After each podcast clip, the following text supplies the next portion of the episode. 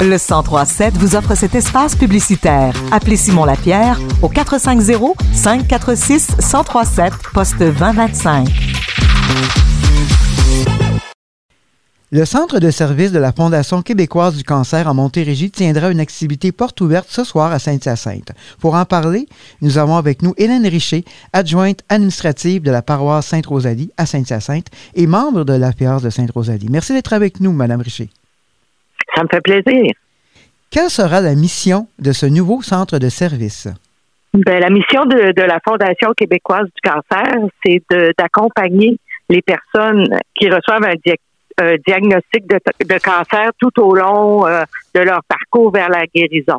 Alors, c'est de, ils sont là dans l'épreuve pour écouter, informer, réconforter, héberger parfois lorsqu'ils doivent avoir des services à Montréal.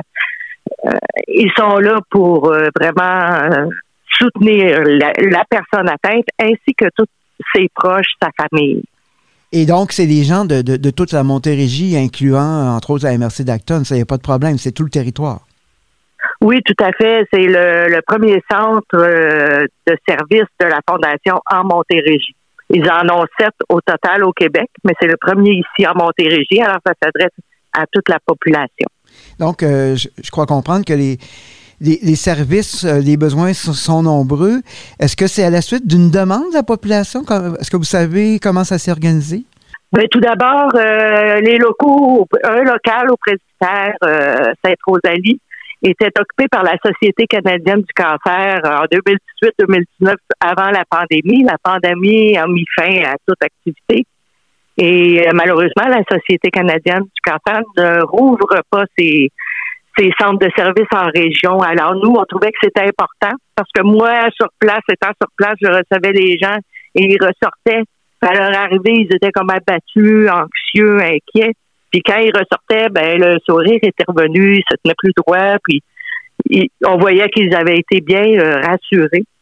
Alors, euh, je trouvais que c'était important. Alors, avec une amie euh, qui fait partie du groupe de femmes de la fondation, pardon, des mardes filles, euh, ils ont tenu leur super bénéfice là, en octobre dernier et c'était au profit de la fondation. Euh, avec elle, elle a rejoint la Fondation québécoise du cancer, puis eux autres étaient emballés par euh, l'idée d'ouvrir un centre en Montérégie. Alors, le souper a servi à ramasser près de 145 000 dollars pour la fondation. Et puis, moi, nous, on trouvait que c'était le temps maintenant de, de le faire connaître aux, plus de au plus grand nombre de personnes possible parce que quand on a un tel diagnostic, c'est sûr que c'est difficile, puis euh, ça serait important qu'ils puissent bénéficier, savoir que ça existe, puis bénéficier de ces services-là euh, s'ils en ont besoin. Parfait. Et pour ce soir, euh, quel est le programme et qui animera la conférence? c'est une activité organisée par la FEAS parce que, étant une association d'éducation et d'action sociale, on trouvait que on pouvait s'impliquer euh, à ce niveau-là. Euh, tout d'abord, euh, la, présidente de la FIAS régionale nous glissera un petit mot sur ce qu'est la FIAS et ils parleront aussi des priorités. Ils sont en réorientation et ils vont parler des nouvelles priorités, mais ce sera bref car on laissera rapidement la parole à Madame Fanny Allard de la Fondation québécoise du cancer. Ça se passera à l'église parce que c'est une grande salle bien équipée en audiovisuel.